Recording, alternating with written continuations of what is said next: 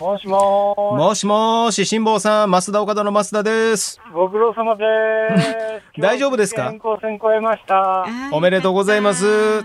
いや、前回ね、僕出していただいた時に辛坊さんにお伝えしたのが、阪神タイガースが優勝しそうですと。はいはいはいはい。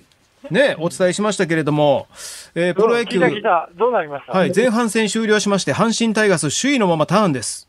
素晴らしい。はい。で、それだけじゃないんですよ、辛坊さん。パリーグ、オリックスが首位で折り返してるんですよ。えー、じゃあ何？日本シリーズは何？関西対決？関西ダービー、1964年東京オリンピック以来の関西ダービーの日本シリーズになりそう。このままいったらなりそうなんですよ。が早いですね。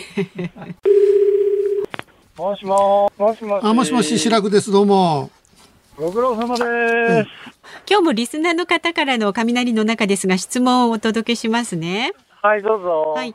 辛坊さんにぜひとも史上最年少のスケボー女子金メダリストが誕生したことを伝えたいです。ということなんですよ。えー、そうそう、13歳の子があそう。13歳。13歳。あのねえ、ー、すごいね。新種目なんですよ。スケートボード女子ストリートで金メダル獲得したんですが、日本史上最年少で13歳10ヶ月。スケートボードですか？そうなんですよ。そうかお俺も日本にいりゃ参加したのに。参加？うん参加してた？ちょ意味がよくわかんない。もしもーし。もしもーどうも、飯田です。あれ？あ、どうも、ご苦労様でーす。どうもどうもどうも。いや、一瞬繋がってないかと思った。よかったよかった。今日もね、えっ、と、リスナーの方から質問が届いてます。ふと。思ったのですが、外国に行った時に時差を感じますが、辛坊さんのようにじわじわと時間が変わってくる場合は、どのように体感されるんでしょうか？時差をほとんど感じないんでしょうか？というご質問です。おー。ねえ、確かに。えーっと、船内で生活してる限り時差は感じないですね。だから、太陽と一緒に動いてますから、時差は少なくとも日本とやり取りしない限りは、時代はね。もしもし。もしもし、辛坊さん、吉田です。はい、ご苦労様です。辛坊さんに質問です。船の中で、これがあったらいいのになと思う家電製品は何ですか？という。ああ、あのね、うんこの船ね、電子レンジついてるんですよ。えで、発電機もついてるんで、うん発電機さえ回せば電子レンジも使えるんですけど、発電機はあの燃料消費量が大きいので、めった使えないんですね。ああ、そういうことなんですか。ハワイの南数百キロじゃちょっと無理ですよね。まあそうですね。リスナーの皆さん、ヨットで日本に帰ります。7月28日水曜日、時刻は午後3時半を回りました。これ、今聞いてもらえてるかどうかちょっとドキドキするな。FM93、AM1242、ニッポン放送をラジオでお聞きの皆さん、こんにちは。ニッポン放送吉田尚記です。パソコン、スマートフォンを使って radiko でお聞きの皆さん、そしてポッドキャストでお聞きの皆さん、こんにちは。ニッポン放送の増山さやかです。辛坊治郎ズームそこまで言うか辛坊さんが有楽町のニッポン放送に帰ってくるその日まで期間未定で日替わり助っ人パーソナリティが今一番気になる話題を忖度なく語るニュース解説番組です水曜日は吉田久典アナウンサーなんですがあー吉田くんがいないって感じですけどはい。そうね。はい、そういうことになりますよね。な いないはい。はい。あの、私は今、オリンピックのレポーターを、え今回やらせていただいてまして、ね。はい、あの有明にある、うん。あの東京ビッグサイトがインターナショナルブロードキャスティングセンター、IBS っていう施設になってまして、うん。その中にいるんですよ。だけどね、もうここね、えー全ての映像だったり音声だったりとかが、まあ、ここに集められて世界中に配信されてる場所なんで、さっきまでもう食い入るように野球見てたわけですよ。うん。やっぱり。ね。えーでこちらは、えーツイッターにですね書いていただいているマイケル、えーっと応援さん。もう今日仕事なんてできません。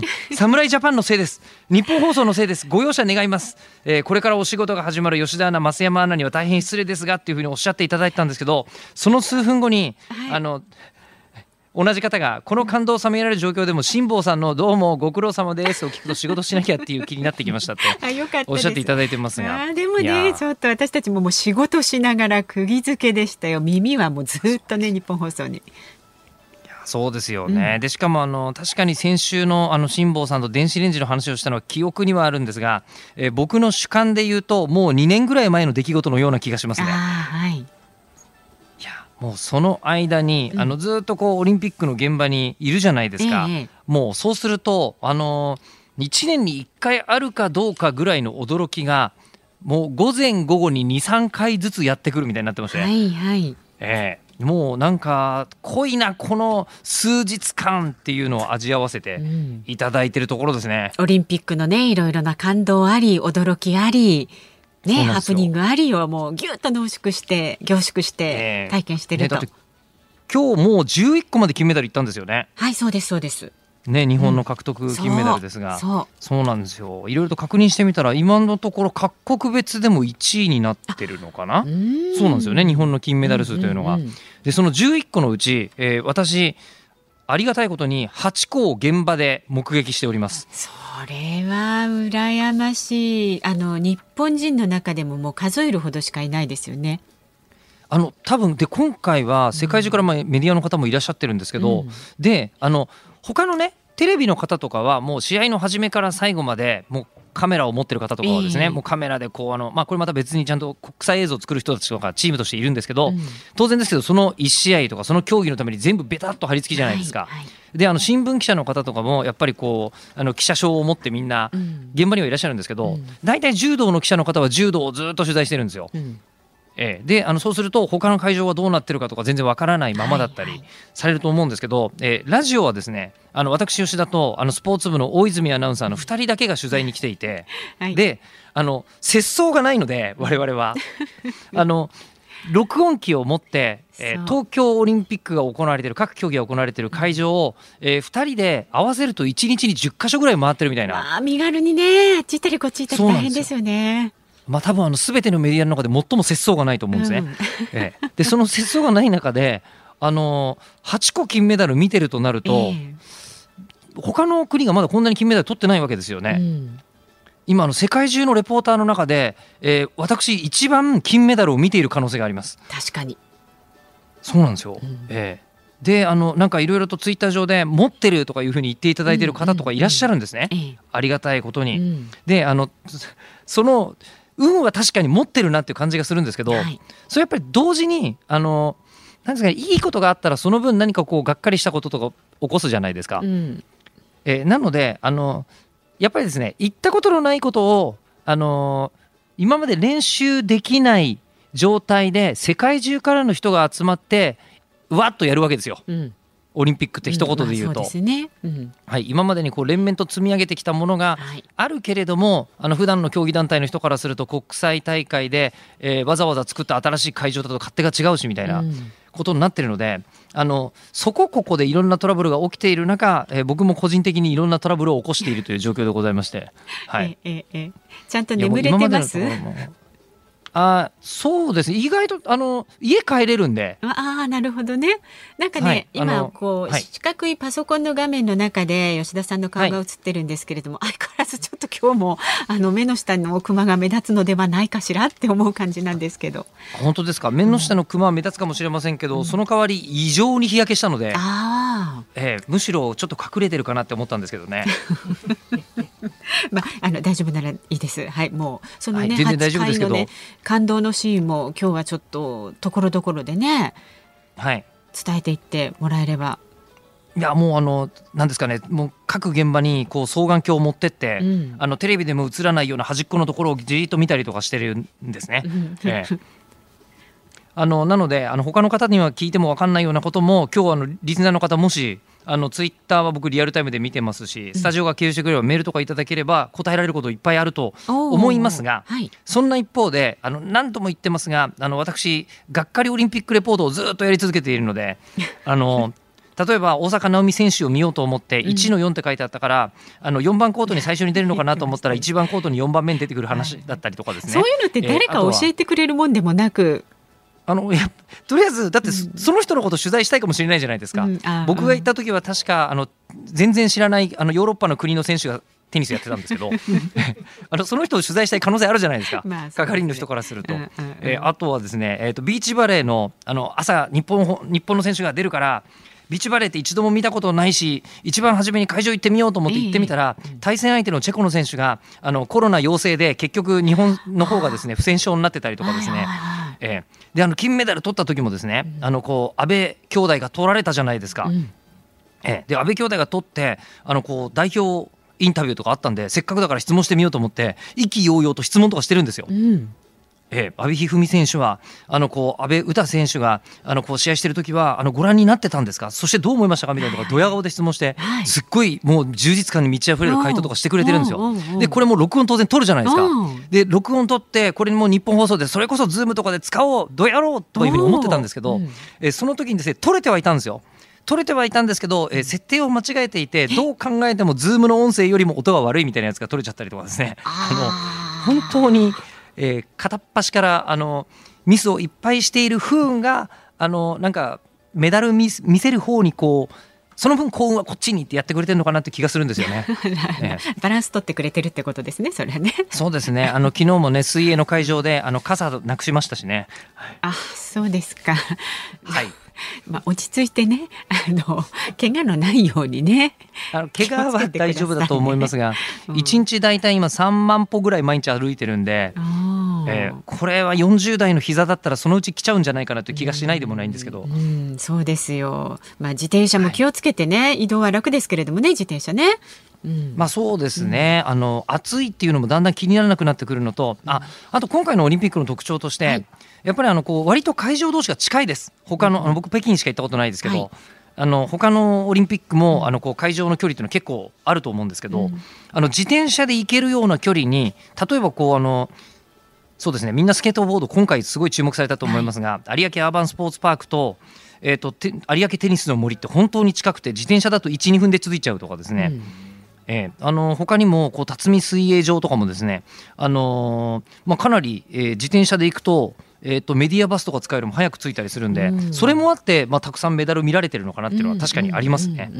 はい、かりました。ちょっと今日はたっぷりそのね、えー面白話も交えてお願いします。はい、なんか質問とかありましたら本当にお待ちしております。そうですね。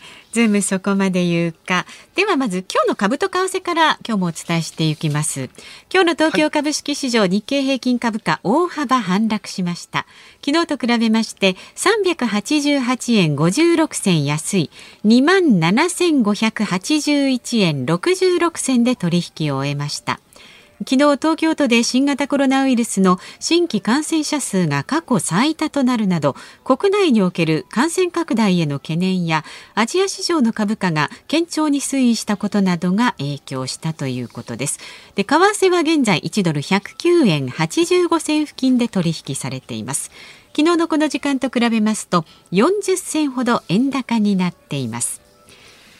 さあ、ズームそこまで言うか。この後は昨日から今日のにかけてのニュースを振り返るズームフラッシュ。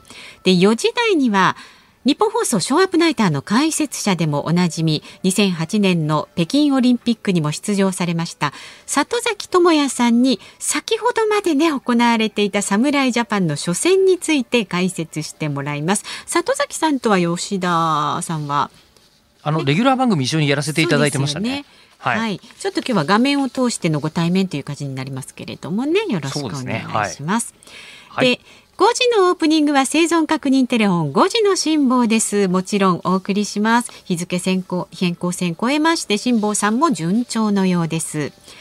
番組では今日もラジオの前のあなたからのご意見お待ちしています。で、吉田さんへのね、オリンピックの取材の質問ですとか、何でも答えてもらえるんですよね。あ基本的には、えーこちらは黒助さんという方が早くも、お。えーアナウンサーの取材を自転車でやらせる日本放送さんに一言どうぞっていうのをいただいてるんですが、えーすいません。むしろこれ僕がやりたくてやってるのででやらせていただいてありがとうございます。さあ、そんな吉田さんにね、関する質問なんかもお待ちしております。メールは zoom zoom アットマーク一二四二ドットコム。番組を聞いての感想はツイッターでもつぶやいてください。ハッシュタグ漢字で辛坊治郎、カタカナでズーム、ハッシュタグ辛坊治郎ズームでつぶやいてください。で、今日も辛坊さんへの質問、それから辛坊さんに伝えたい日本で起きているニュースなんかもお待ちしています。一応昨日ね、スケボーのことは辛坊さんには伝えてありますのでねそれ以外のニュースでも構いませんので送ってください。ズームそこまで言うかこの後は昨日から今日にかけてのニュースを振り返るズームフラッシュです。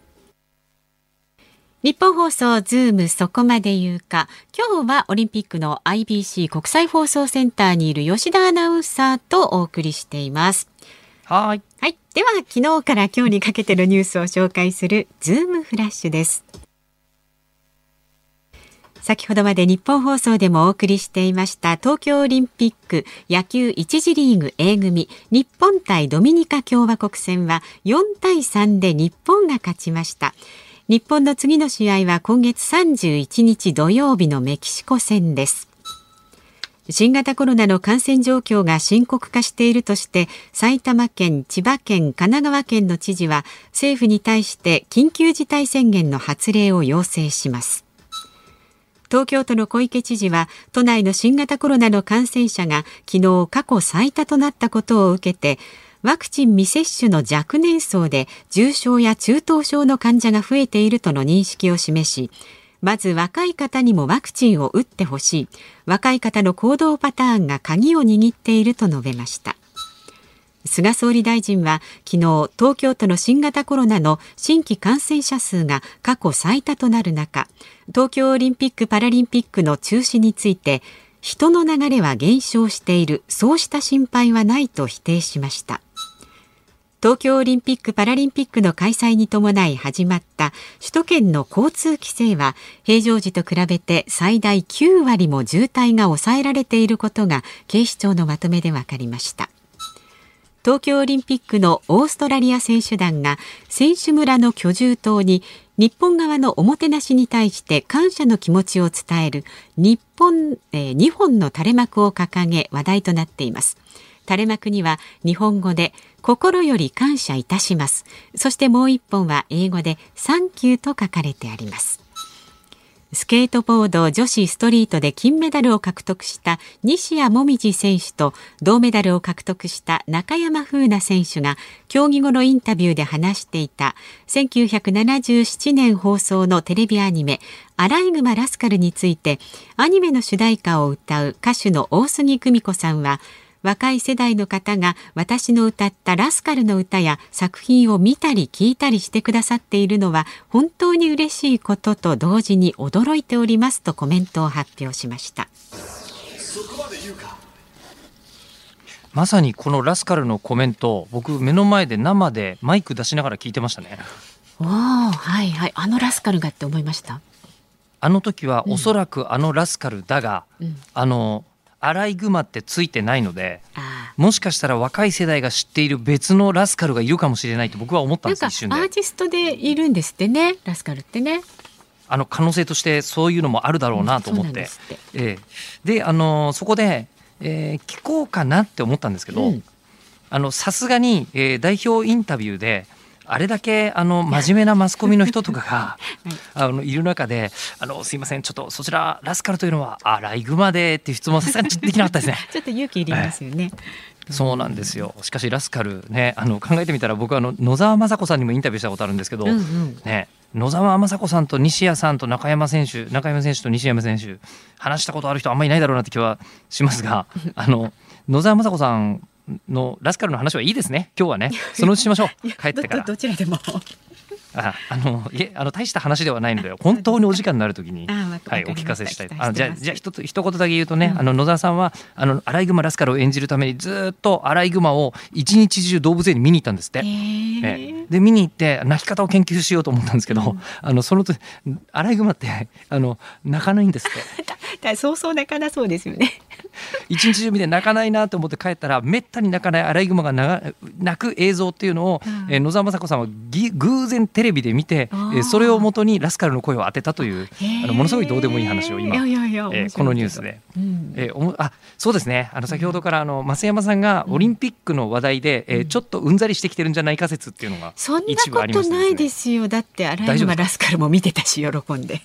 アライグマラスカルとちょっと他とつながると楽しいですよね、オリンピックの話だけじゃなくてね。うんうんはい、でそれで言うとあのオリンピックと今回ちょっと関係がある話で言うと、はい、まあ、コロナと交通状況という2つが、えーあるかと思いますがまずコロナの方なんですけど、えー今回ですねあのマスコミにもボランティアにも大変厳しい PCR 検査が義務付けられております。はい。はい、なので僕もあのこちら IBC 入った初日にあのこうなんていうんですかねこう PCR 検査キット使って、えー PCR 検査を出してもう2日後あ2日経ってないですね。1日ちょっとぐらいで陰性ですっていうふうに、えーちゃんとこう連絡があってっていうのを世界中から来たメディアに対してでそして会場にいるボランティアに対して行っているので、検査をやっている状況だとやっぱりあの広がったっていう話は聞かないですね、基本的に。うん実やっぱりあのそうですね状況把握オリンピックに関しては、まあ、もうこのコロナ禍でやるぞというふうに決めたがゆえにそこの感染対策をもう本当に徹底すると、各ベニューという、まあ、会場のことでベニューって言うんですけど入るときにあのあ一回入ったけどちょっとやばいあの忘れて出ち忘れ物したからちょっとコンビニ行って戻ってこようみたいな5分で戻ってきたりするじゃないですか、うん。それでも全部またゼロからやり直しですからね、ええ消毒行為とか。ええいやまあそれはそうじゃないといけないんだろうというか、まあ、徹底すれば広がらないぞっていうことはちょっと分かってきたんじゃないかなと改めて思いますね。はい。ね。であと、あのー交通状況に関してなんですが、まさに先ほど体験しました。ね、今日の午前中なんですが私ですねあの調布の先の武蔵野森総合スポーツセンターえええーこちら飛び田球にありますが、でそちらでバドミントンの取材をして、えーこの IBC、えー、と有明にあるインターネット、えーインターネットですねインターナショナルブロードキャスティングセンターに戻ってくるとなると普通車だと結構な時間がかかると思うんですけどそうですよね。あ高速道路あのもちろん専用レーンがあるとかそういうことを抜きにしても一般車だったとしても混んでないです今まあ高速道路は般車が通るには1000円プラスされちゃうってことですよね。まあそうですね。うんうんで、えーもうこの状態で通ってくると、えっ、とね、晴海じゃないや、えっ、と最終的にお台場ですね。お台場の、あのこう出口で、えー出たんですけど、お台場の出口で出るまで全くスピード落ちることなく、へえーースーッと来ることができて、ねもう30分かからないぐらいで来ちゃうんですよね、調子あ調布から。それだけ来るんだと思ったんですけど、あのお台場の出口を出て湾岸道路に入った途端にギッチギチで動かないっていうですね。えーあまさに今こうなってるんだなっていうのを体験してきたところですけどね。あのだから運送会社さんなんかはね結構大変だって言いますよね、一般道これだけ混んじゃってるとね。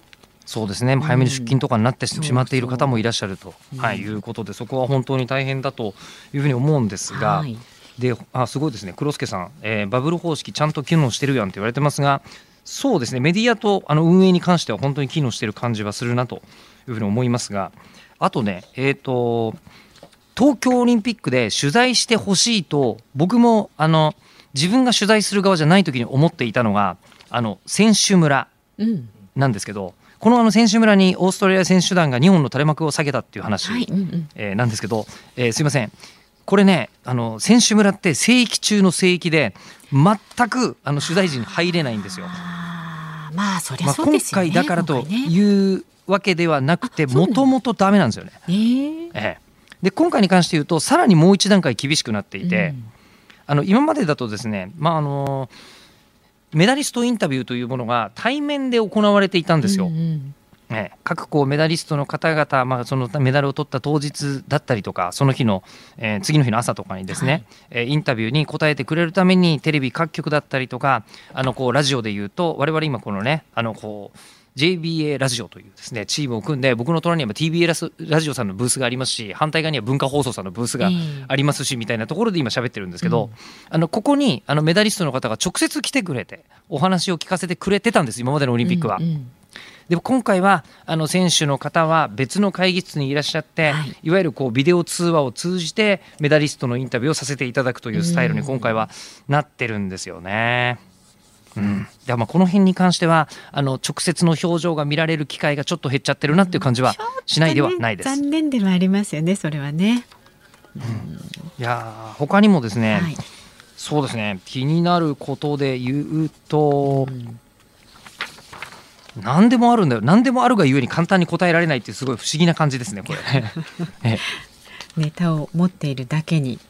そうですね。どれが一番いいのかなとか思いながら喋ってしまいますが、うんうんじゃあそうだな。えっ、とうんまあ本当にどれがいいんだろう？はい、どどれでもいいですよ。あのなんならここで触れてないものでも気になったものがあれば。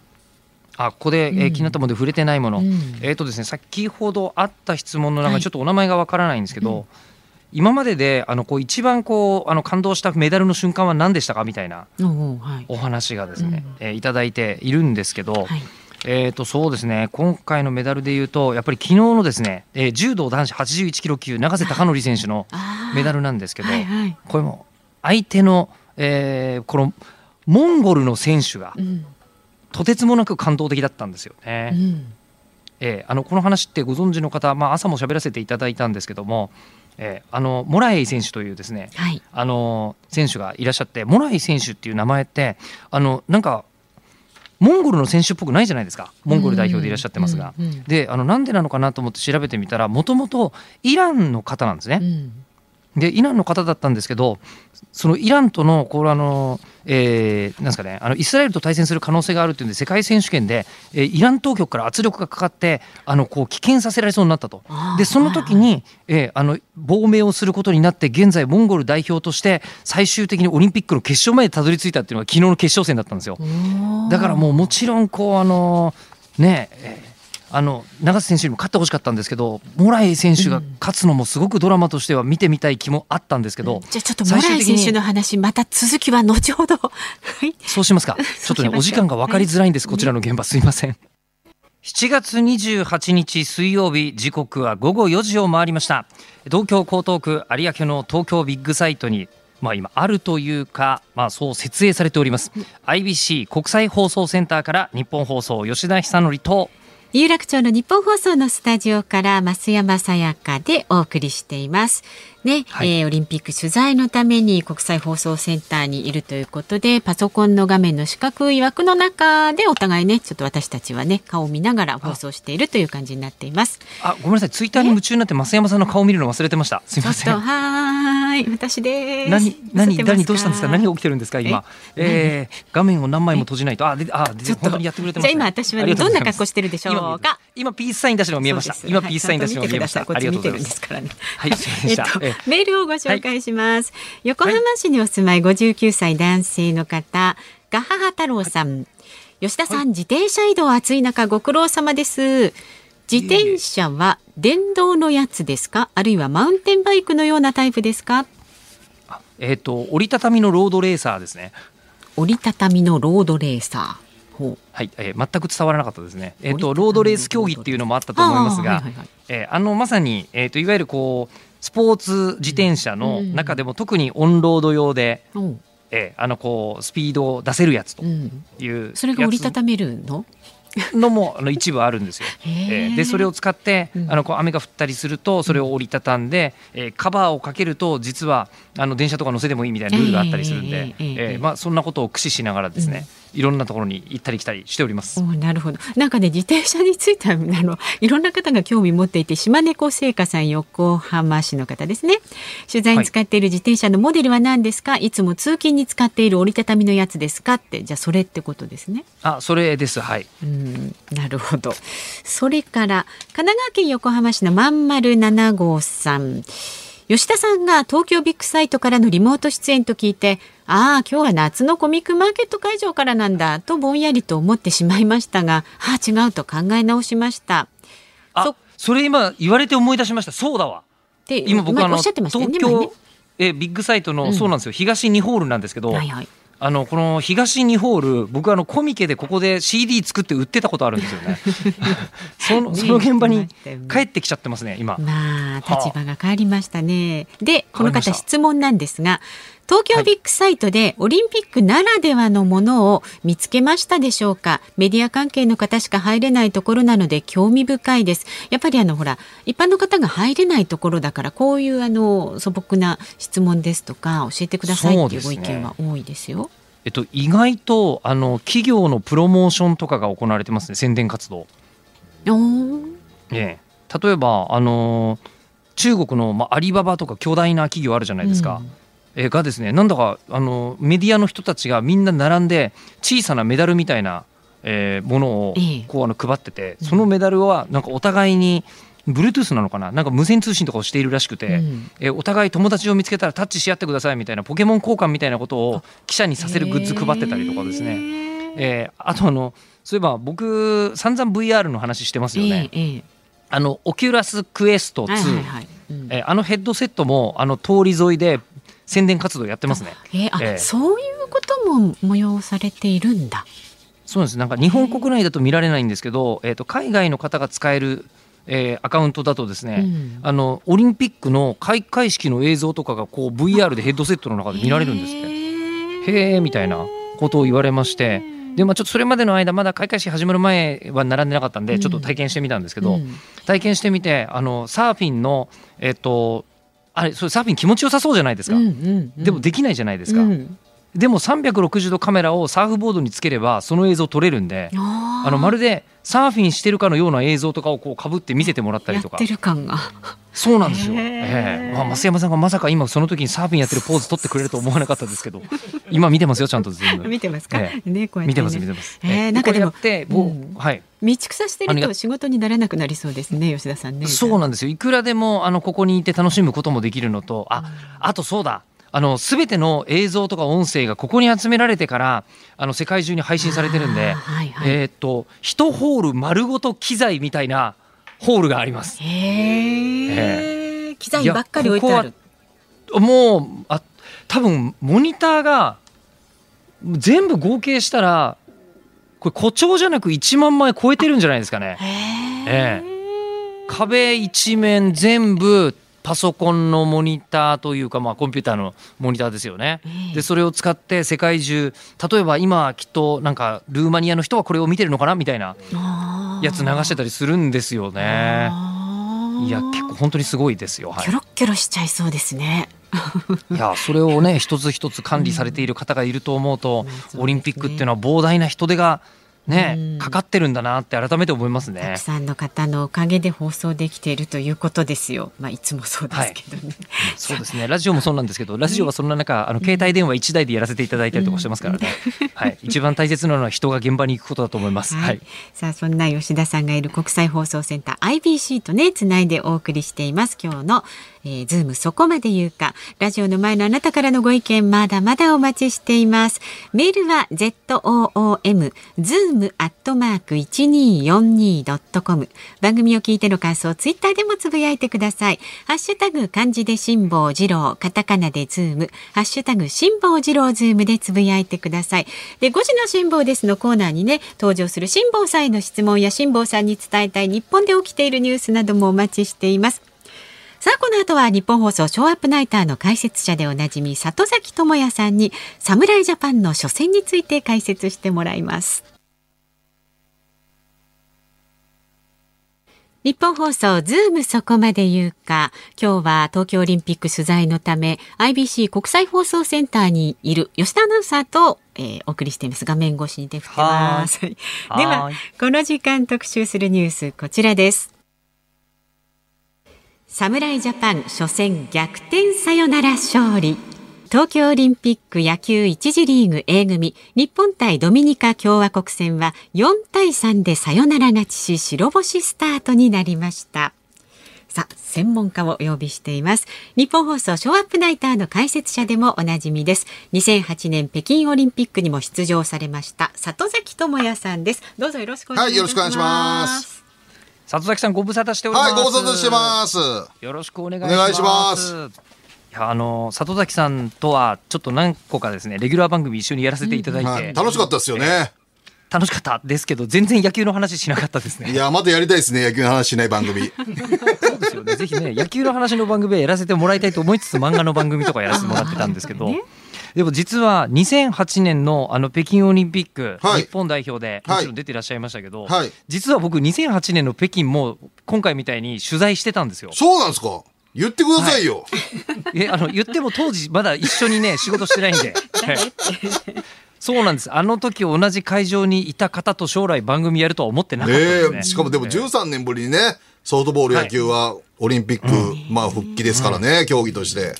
そうですね。でも昨日の本当ソフトボールの金メダルはいやもう本当すごいプレーの連発で。いや、本当にねねアメリカもすごかったですよね。ホームランボールキャッチしたりとか、守備とかも含めてね、本当にまあ、いい試合だったなとね、思いますよね。いやそうですね最後まで緊張感のある、うんまあ、戦いが見られたなって感じがするのですが、はいもうその興奮も冷めやらぬ中、はいえーつい先ほどん野球も開幕いたしました、いや、しましたね。もう完全負けたなって思いました、途中。あやっぱり、えーいや、流れがなかったですもんね。で、あとメルセデスがね、本当にいいピッチングしてて、かなりね、日本打線も手こずってたんで、ちょっとね、先制された時は危ないなっていうところはありましたけどね、まあよく逆転サヨナラで勝ちましたよ。あのこれ国際大会って、まあ、あのリーグ戦じゃないから、はい。あの一発勝負が多いわけじゃないですか、はい。えー一発勝負だとあのこのこの流れは良くないぞっていうのを経験者の里崎さんは思われたわけですか、そうですね。だからまあ、一つの日本にとって、一つの流れが変わったのは、やはり9回の柳田のファーストゴロを、ドミニカ共和国のピッチャーがベースカバーいかないで、内野安打にしてしまったことが、結局日本に最大の追い風になりましたよね。あれ多分普通にファーストゴロアウトだったら負けてたと思うんです、あのまま。そうですよね、、はい。やそう考えてみるとあれ今回は日本にとってプラスになりましたけど、はい。ちょっと集中力が欠けた瞬間が訪れたチームはかなり危険だと。そうなんですよ。やっぱり一発勝負の国際大会になると、結局はミスで負けるんで。やっぱり実力も拮抗しててね、昨日ソフトボール見てても、やはり日本は、やっぱりミスなく全試合戦いましたよね、ソフトボールの日本代表も。でちょエラーもノーエラーだったんですよねそうなんですよね。で、ちょっとずつやっぱ最相手国っていうのはミスして、それが致命的になっていく中で、まあ今日の試合もね、ドミニカ共和国のミスが、まあドミニカとしてはちょ致命的になりましたけど、まあ日本もね、ああいうとこやっとかないと、まあ僕は目の前でね、ミスが起きて負けてるのを僕は見てるんでね、北京の地で。あのすいません、はいこれあのもうね僕も今当時びっくりしたのは振りですよねその話してくれっていう、吉田さん振りですよね。あのそうなんです GG 佐藤選手を見たときに、はい里崎さんはどんな気持ちだったんだろうっていうのをそういえば聞いたことないなと思いましてそうですね。もう本当にね、あの、終わったなって思いましたよ。だからまあね、その WBC も2017年の WBC も準決勝アメリカ戦で2つのミスがタイムリーエラーになって2対1で負けてるんですよね。だ結局やっぱりね、勝負、国際大会は、まあどの競技もそうですけど、やっぱ勝負どころでミスしたチームがやっぱ負けますよね。そういった面では、まあ打ったね、抑えたも重要ですけども、そういうそつないミスをね、しないように戦っていくことがやっぱ金メダルにね、一番近づきますよね。ただあのその一発勝負集中力を保つって一言に言っても今日も外に出ると東京はめちゃくちゃ暑いんですね、はい一つには。でそして先ほどこう福島は映像で見ているとうん大雨が降ってたじゃないですか、ああいう中で集中力を切らさないっていうのはすごい大変なんじゃないですか。でもっすよ。みんな暑いって言うじゃないですか。でもここ日本じゃないですか。はい、母国開催の最大のメリットはこの暑さとかに慣れてることなのに、それを日本の選手が難しいって言ったらレメリットがなくなっちゃいますよっていう。ああしかもあのこう高校野球炎天下での甲子園とかを経験してる選手がほとんどなわけですもんね。そうなんですよ。もうだからもう慣れてますもん。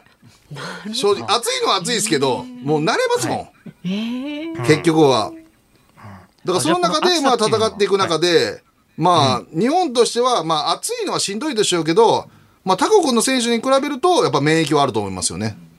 うんあじゃあむしろ暑いのはメリットだっていうふうに考えた方がいいのかもしれないですね。そうですね。逆に一番難しいのは今日もそうですけど、12時試合開始っていう方が難しいと思うんです。僕もあ北京の時に11時試合開始あったんですよ。はいはいはいでもそんな時間に試合合したの、アマチュア以外一回もないんですよ。プロだと早くてもね、13時。遅いと18時とかじゃないですか。だからその時間に合わせるのに、北京の時も思いました。これ、え、俺何時に起きなきゃいけないのかなっていう。あまずルーチンがないんですね。そうなんですよ。11時に試合なんてしたことなかったんで。で、いつも大体6時間前には起きてるから、えじゃあ、よ、4時とか5時に起きなきゃいけないのかな？じゃあ何時に寝るんだろうみたいな。はらそっちの方が難しかったですね。それは最終的に対策できたんですか？はい。だから4時に起きようと思って、えじゃあ4時に起きるためには何時に寝るんだろう？まあ8時間ぐらいは寝たいから、まあとりあえず8時には眠くなくてもベッドに入ろうみたいな。はあでもそれはなかなか大人はそれは難しいですよね。はい。いきなりで、しかもシーズン中戦っていきなりオリンピックになるんで、それに合わせた調整できないんですよね。その普段に。はいはいはいはいだからそういったところは難しいなと思いましたね。そのスケジュールが。どうですか？じゃあ里崎さんが見てて今回コンディション作るのにあの成功しているなって感じる選手は今日1試合目で入れましたか？まあ、コンディションは悪くないと思うんですよ。やっぱり日本でしてるんで。はいはいやっぱ移動もないですし、あとは練習する環境も整ってくれてると思うんですよね。で、北京とかは野球場2つしかなかったんで、で、その2つはもう試合で使われてたんで、練習してたのは、ホテルの中にあるレスリング場で練習してましたからね。えーそうだったんですか？そうですよ。どどんなことやってたんですか？レスリング場でいや、だから、あの、体操するだけですよ。で、やることできないんで。ボールはは使えないい。はあはあしかもどちらかというとね、はい普段チームで一緒に試合してるわけじゃないですもんね本当は連携とか確認したいところですよね、そうなんですよ。だからそういったところの練習場所がなくて苦労したんですけど、まあ日本だとね、その事前合宿も含めてずっと移動もなく同じところでできるんで、で、ギリギリまで練習できるじゃないですか。そういったところはやっぱ環境面はかなりアドバンテージあったとは思いますけどね。ああじゃあ今回はかなりアドバンテージは多いえ想像以上に血のりは効くぞっていう戦いなんですねいや、めちゃくちゃ効くと思いますよね。うん。いやそんな中でただちょっとまあサヨナラ勝ちっていうのはドラマチックで見てて熱いというの分ではいいんですけど、はい。あのとだとするとドミニカとこの接戦というのはどうなんでしょう？大丈夫なんですかね、まあ、打てなかったですからね。でも今日の試合見てわかるように、やはりドミニカ共和国も、あの、メルセデス以上のピッチャーはいないんですよ。リリーフに行けば行くほど、メルセデスより質が落ちるピッチャー投げたなっていう印象あるんで、そういったところでやっぱ7回以降のね、反撃につながったと思うんで、やっぱ層の薄さは感じますよね。うんあじゃああの他のこうあの参加国見て、えーもうあの大体ラインナップかご確認になってるんじゃないかと思うんですけど、はいこのチームは強敵だぞっていうところはやっぱりいますか？でもどうなんですかね？でも、どこまでのメンツがっていうのをそこまでまだ調べられてないんですけど、やっぱアメリカ、韓国っていうところが最大の敵になってくるんじゃないのかなと思いますよね。B グループのあ。確かに、まあ、メジャーリーガーがいないから普段の活動実績あんまりよくわからないんですよね。そうなんですよ。にね今日のね、あの、ドミニカのバティスタも、メジャーでホームラン王っつってもに、10年、2010年と11年なんで、10年前の実績をね、あの、があるだけなんで、ちょっとなかなか分かりづらいんですよね。今日のドミニカも調べたんですけど、まあ、はいあの、シングル A とかダブル A とか、あと、メキシコリーグとかドミニカリーグの選手も多かったんで、なかなか調べきれないっていうところは難しかったですね。こちらも。まあ、そうなんですよね。でしかもあのこうオリンピックってあの他の競技についても言えることなんですけど今まで何の実績もなかった人が突然ポーンと出てくるっていうのがよくあるんですよね。そうなんですよね。だから北京の時も思いましたけど、そのピッチャーがハマったら全く打てなくなるんで、だだから北京でね、金メダル取ったあの韓国もそうですけど、あの時もキム・ガンヒョンと、その、あ、はい後にメジャーでドドジャース行ったリュウっていうピッチャーが、もうドハマりして全く打てなかったんですけど、その、ピッチャーがハマってしまうとなかなか打てないんでね、そこら辺は短期決戦難しいなっていうところはありますよね。あそういえばあの里崎さんにそういえば聞いた覚えがある話を突然思い出したんですけど一個。はい。あの、まあ、確か WBC だったですかね、はい。あのもう本当に強打者中の強打者が次々現れるのに、はい。基本的には里崎さんそのなんかあの格をよくわからないままリードしてたっていう話をあそうそう、僕はあのメジャーリーグとか、その当時全く見てなかったんで、2006年当初は。もう誰がすごいか全く分かんなかったんでね。もう見たままやってたら、あの、で、インコースとかガンガン攻めたら、試合終わってから、お前すごいなって言われて、えなんでですかって言ったら、あいつはメジャーで百何十本もホームラン打ってんだぞって言われて、あ、知らなくてもよかったっていう。で、メキシコとね、戦った時、ゴンザレスばっかりいて、もう何ゴンザレスか分かんねえよみたいなもう。もうこう、R ゴンザレスとか A ゴンザレスとかなってるけど、もう A も R もこいつがまずそもそもユニフォームを見ないと何ゴンザレスかも分かんないし、アメリカのアナウンスで英語でされるから、このゴンザレスはどのゴンザレスかも分かんないし、試合出てて思いましたもん。もうよく分かんないみたいな。もう見たままでやるみたいな。そのくらいの感覚でああいう大きい試合に臨まれてるんですか？僕はそうですね。僕はもうあのー無駄な、あのーミーティングとかええ、そのスコアラー的な情報だったらもういらないタイプなんですよ。ええ。それむ無駄にあると、はい。それにが足かせになってなんでやらないのやっていう批判が来るんで、全くない方がええ。自分の好きなようにできるじゃないですか。で、WBC は全くなかったんで、で、王さんが、もう里崎の好きなようにやってくれていいからねって言われて、え、ラッキーと思って、だからやりやすかったですね。でもそんなんでやりやすいと思うのは里だけだよって言われますけど。いやみんながねあの里崎さんみたいなメンタルだったら最強チームできそうですけどね。いやでもそんなもんじゃないですか。だってもうね、そんなだってもう 1A の選手の情報なんて分かんないじゃないですか。だからそういったところではもう感性勝負ですね。その時にどう判断して、どう思いついて、仮説を立てて、それがいい方向に進むか、悪い方向に進むかはもう勝負ですよね。あの今回のこの代表選手の中で、はいそういうこうあの国際大会向きだなっていう、まあ、技術なのか正確なのかわからないですけどそういう選手っていうのはいらっしゃいますか、そうですね。まあ柳田とかいい感じだと思いますけどね。あ今日見た感じでも。はい。やっぱりね、あの、危険でしたけど、あの、ショートの坂本の球とか張り切って飛んに来るじゃないですか。お前もうちょっと連携した方が当たったらお前怪我して危なかったよって思いますけど、ああいったとこもやっぱり、その、言い悪いは別として、張り切ってやってくるようなタイプの方が出やすいですよね。奥して、ちょっと一歩引くよりは、俺が俺が的な方がいいんですよね。できるタイプは。うんだからそういった面では、柳田とかは、そのあんまり環境面に左右されないでできるんちゃうかっていうところと、やはり日本で開催されてるんで、食事面も含めて環境が左右されないんで、そこのこう、ネガティブになったり、こう、ナーバスになることがないところも血のりですよね。うんだって WBC の時、スステーキと生野菜しか食べてないんで。でも僕はそれが苦じゃないんですよ。はいはいはいはいだから毎日ステーキいいなと思いながら食べてましたけど、でもそれが苦になる人はやっぱストレスになるじゃないですか。だからそこら辺の食のこともストレスにならなくて、日本にとってはアドバンテージあるんじゃないのかなと思いますね。あの人によっては今回日本代表っていう、ねはいい、つもとはちょっと違う看板を背負うわけじゃないですか、うんそれであのメンタルこうなんですかねちょっと緊張しちゃってる人とかもいると思うんですけど、はい里崎さんは日本代表に対するプレッシャーは別になかったって感じですか？そうですね。だって別にね、あの、選ばれていってるんでね。選ばれたから言ってるから。選んだのは自分じゃない選んだのは僕じゃないじゃないですか。そうですねそうですね、ええで、しかもやっぱりこう、頂点だから選ばれたわけなんですよね。はいそうですね間違いなく頂点で選ばれたのにダメで文句言われる筋合いないですよね。頂点じゃない人たちに。もう ええ今この話国内だから里崎さんのこのメンタルの持ち方代表選手に伝わらないですかね？いや、伝わってだって別に負けたら負けたらじゃないですか。思い切ってやればいいんですから。勝てますから。そう言えるとすごくそれ言ってもらえたら最高ですねまあね本当に北京でね、4位の僕が言うのもね、なんなんですけどね、お前が、お前4位だろ、お前、そんなこと言いながらって言われちゃう、言われちゃうんですけどね。WBC 勝ってるし、ええ。そうなんそこそこがあってよかった、そこがあってよかった。ええええ。いやそしてえー島袋さん、えーちゃんとうまきと卵焼きのサンドイッチを生み出した番組だったなって昔の番組を思い出してくれてる人がいるんですけど。いやもう一回吉田さん、もう、やりたいですね。ちょっとかええ。上司に掛け合って、もう一回やりますよ、あの番組。そうなんですよ、えーなんで里崎さん野球の解説よりそっちちょっと乗りい気なんですか？やもうみんなで、もう、おもう一回同じメンバーでやりたいですよ、鴨さんとか、みんなで。楽しかったですよね。今日ディレクター一緒なんですよね実はね、えーねえ。え、もう一回みんなでやりますよ。ねやりましょう、ねそのうちやらせていただき実ましょう。現するとい。いですね。またぜひあの野球の話もまた、はい。えー、一緒にお越しになはい、ってください。ぜひよろしくお願いします。里崎智也さんでした。どうもありがとうございました。はいありがとうございました。ありがとうございました。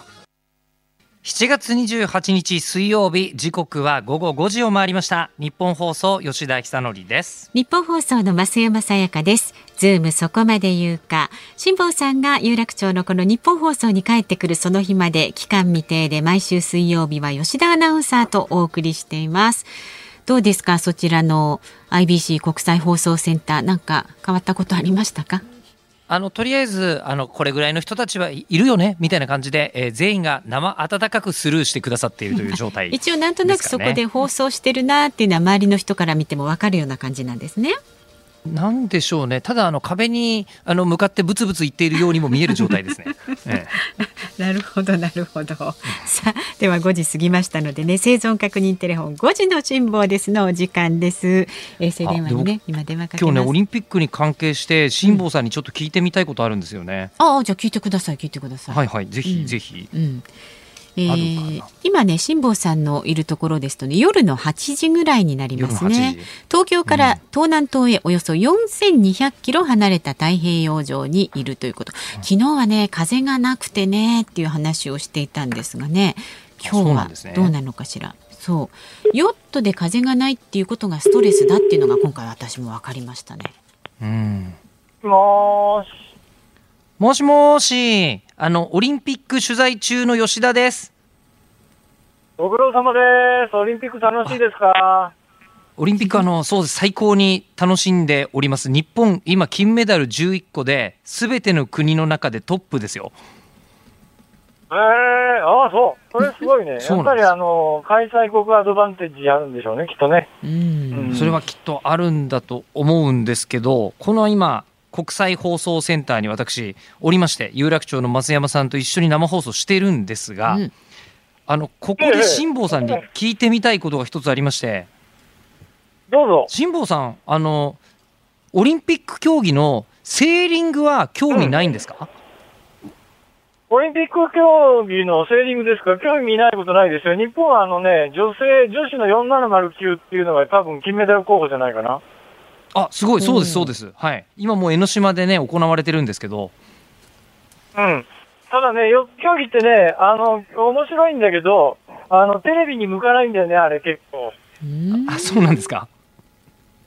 うん。だからテレビで見ててもね、わかる人はわかるんだけど、分かってない人は多分見ててもそんなに面白くないと思うよ。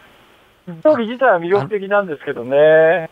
確かにほとんど中継とかはされてないのとあと日本放送2人しかレポーターいないんで1人江ノ島に派遣しちゃうと他のことが何もできなくなっちゃうというので なかなか取材できないんですけど苦労してるんですよ。そうそうあの、でもね、4709はね、もしかすると、いや、っていうか絶対メダル取れると思うよ。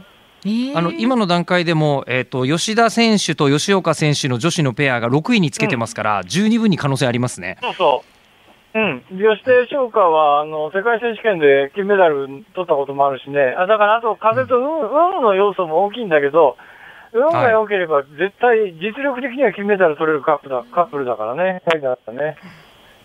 やっぱり船って運が大きく関わってくるんですね。いや、風、だからね、僕も今回ね、ボーキングがこんなに早く切れると思わなかったんですよ。日付変更線抜けた瞬間に風がなくなって、今日なんか一日ね、増山さんの予報とは裏腹にね、もう風があっちから吹いたり、こっちから吹いたりね、もうそのたびにセールチェンジで大変なんです。そんな感じなんですか。あーでも昨日のあのサーフィンとか見ててもそうですし他にもアーチェリーとかも風向きとかを気にしてたりしてああもうアスリートって本当自然との戦いだなと思いますね。そうそう、アーチェリーなんかそうだろうね。アーチェリーなんかまさに風向き読まなきゃいけないし、もうセーリングとかヨット競技なんかもそうですし、サーフィンも運次第のところがあるよね。だから、間にどんってわかんないもんね。うんそこの一発勝負みたいなことになるから。サーフィンはね、あのうちの船みたいなでっかい、結構重い船でもね、大きな波が来るとね、サーフィンでずーっと下るのよ。この瞬間に、あの、普通出ないようなスピードが出たりなんかするんでね、サーフィンは面白いですよ。へーえはあの神奈川県大和市のねウッシーさんからも、えー吉田さんから辛坊さんにオリンピック会場の熱気を伝えて辛坊さんにオリンピック見たかったという気持ちにさせてくださいってあるんですけれどもこういう話聞いてて 見たいって思わないですか辛坊さん？いやいや、思うけれども、うん。それよりもまず生き延びることが精一杯だしね、今日みたいに風が吹かないと、これはもう永遠につかないんじゃないかとかね、うん。もういっそのこと海に飛び込んで楽になろうかとかね、考えちゃうよね。何を言ってるんですか。みんな待ってるんですからね。うん。ありがとうございます。うん。じゃあ、はい。はい、ええ。一応当たらないかもしれませんけどお天気をお伝えしますね。はい、お願いします。はいはい。これから2、3日は風の弱い状況が続いて無風に近いこともありそうです。で、風向きはあさってまでは南東からの風になっています。で、お天気、はいはい時折雷を伴ったにわか雨の予報がまた出ているということですからね。それは当たりですね。今日も一日ね、何回かスコール来ましたよで、今もね、遠くの方で雷がピカッと光ったりなんかしてますからうね。んまあ、あの、とにかく落ちないようにみんな祈ってください。そうですね。ピカピカの雷と共存してね、なんかうまくやってください。共存したくねえわ。まあでも本当にお気をつけて。はい、ありがとう。はい、ありがとうございましはい。た。Thank you. はいありがとうございます。はいお疲れ様でした。明日のこの時間もね、生存確認テレフォン5時の辛抱です。お送りします。日本放送がお送りしています。ズームそこまで言うか。この時間特集するニュースはこちらです。自転車で移動するレポーターが見た東京オリンピック。先週の金曜日に開幕した東京オリンピック。現在日本は金メダル11個、銀メダル4個、銅メダル5個を獲得しています。金メダルの瞬間を8回も目撃しているという東京2020オリンピックレポーター、吉田アナウンサーに取材の裏側をレポートしてもらいます。はい、あの今回ね自転車で移動するっていうところこんなにみんなにフィーチャーされると思わなかったんですけど え2つ理由があってあの沿岸部にどうしてもあのこう施設が集中してるんで、うん。この沿岸部の施設をこう一緒に行き来するときに役に立つのが一つ、はい。でもう一つがあのこう沿岸部から、えーあの都心に武道館に例えば戻ったりするんですね。ええ。そうなると意外とあのこう沿岸部の新しい交通システムが柔軟性がなくて、うん。えー乗り換えとかに時間がかかったりするのが多いんですよね。はい。えーそう考えるとこうドアツードアは自転車で行っちゃった方が早いんだなっていう東京のポイントに改めて気づいたりとか、うん。まあ、してるんですけどあの今回、えー取材して一番思ったのが視野っていつの間にか狭くなってたんだなっていう体験を毎日してます。うん。自分の。毎日。そうなんですよ、うん。うんもう本当に毎日目から鱗が落ち続けてるなっていう気持ちなんですけど、先ほどあの話が本当途中になったのが、うん。えーあの81キロ級でえー出ていたですね。あのモライ選手。あええあのモンゴルの、うん。であの話ちょっと途中になっちゃった、はいね。ななっちゃいましたけど、うん。永瀬貴則選手をね、えー最後決勝で、えー相手して、まあ、永瀬選手が勝ったわけですけども、はいはいはい。えーあのモラエ選手はもともとイランで生まれて世界選手権でイスラエルの選手と対戦する可能性があった。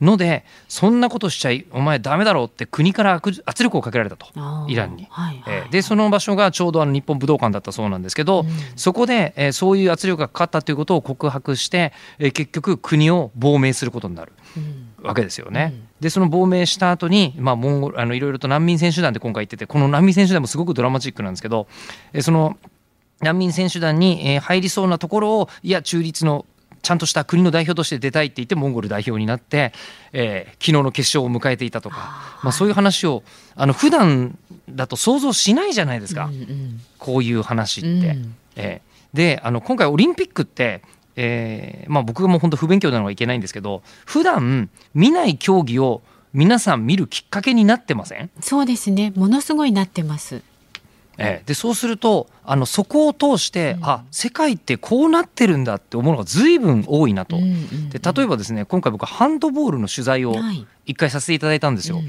でハンドボール女子があのモンテネグロに45年ぶりのオリンピックでの白星ええええ。上げてるんですね。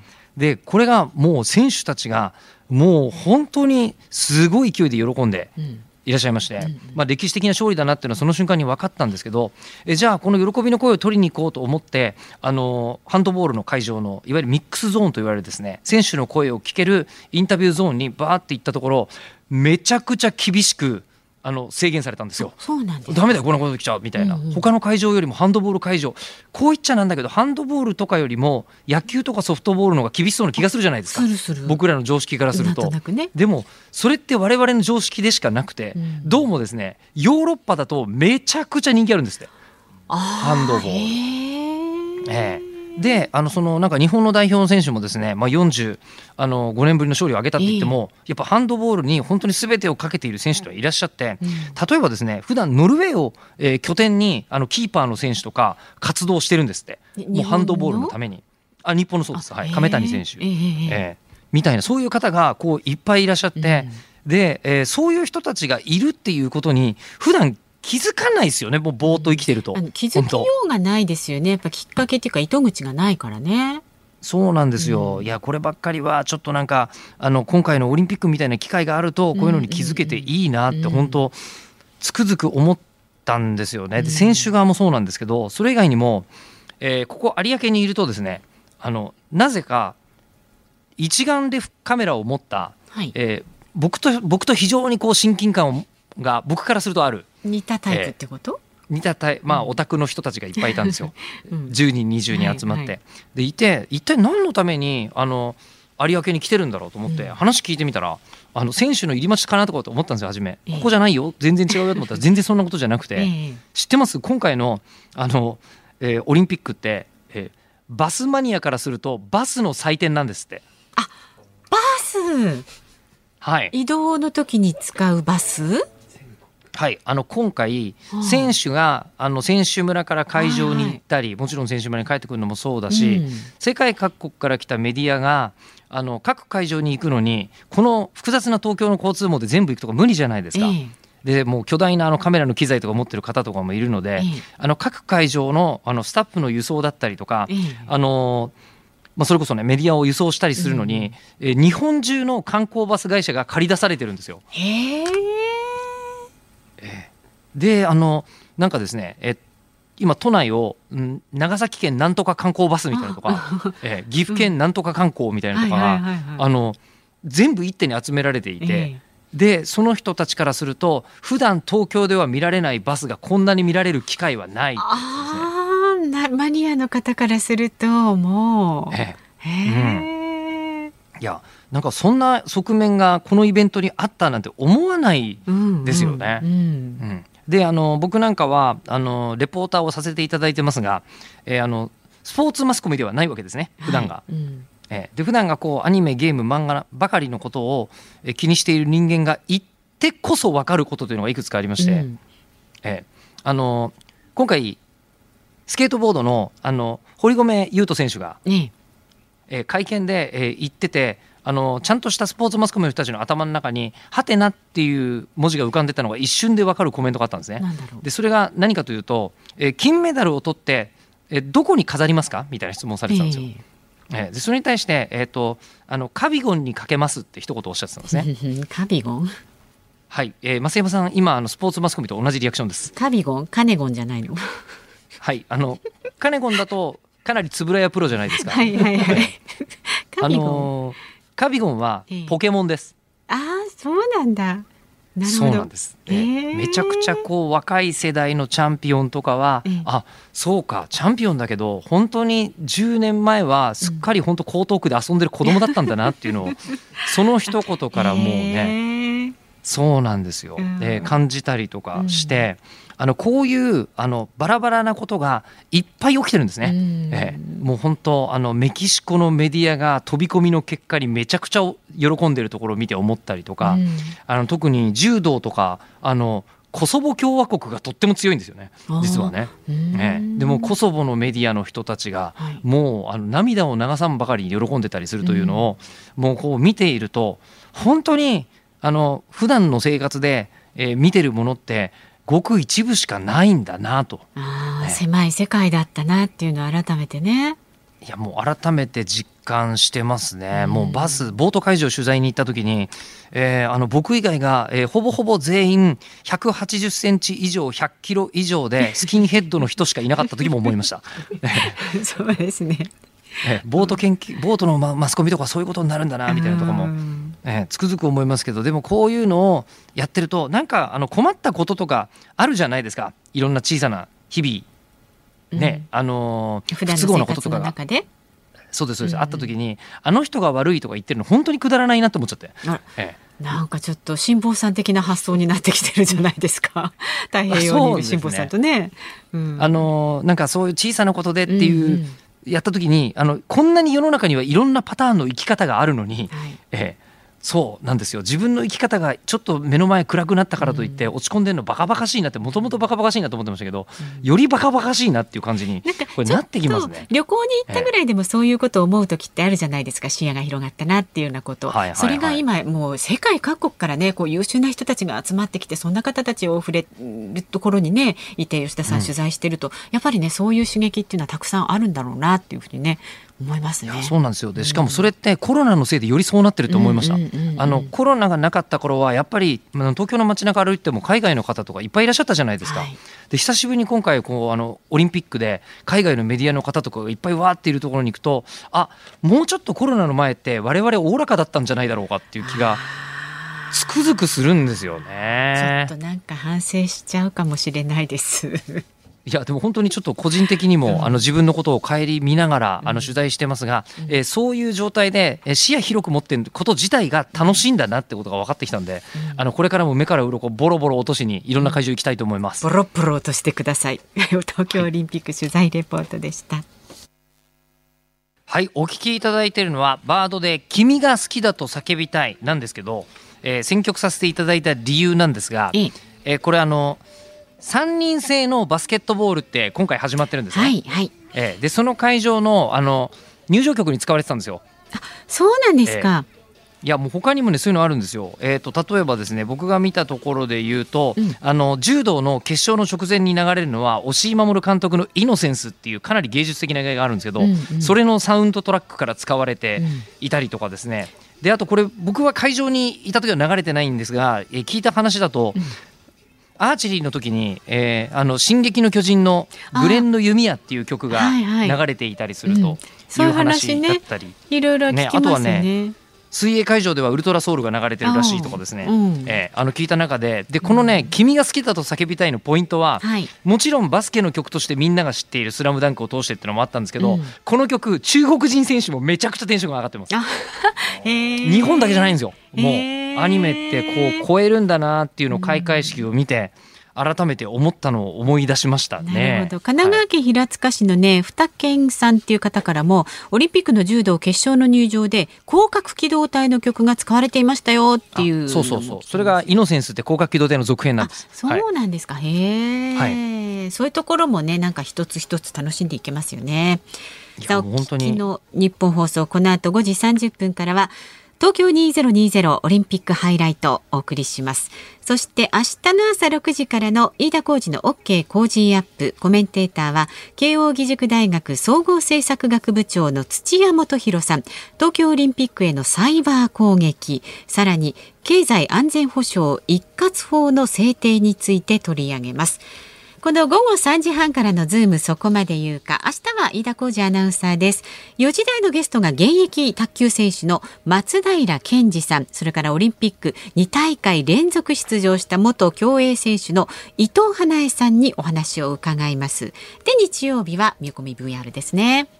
そうなんです。あの日曜日の夜中に日本放送帰ってきて生放送やってるんですよね、実はね。うんうんうんえー今週もやらせていただきますので、よろしくお願いいたします。ジェムズカンパニーって人たちがゲストに来ますよということで、さて、えー今日もですね、5時半ですが、これで仕事終了というわけでは全くなく、えーこの後ですね、体操男子の取材に行ってきたいと思います。はい、よろしくお願いしますやもう有明アリーナどうなってるでしょうね。楽しみにしております。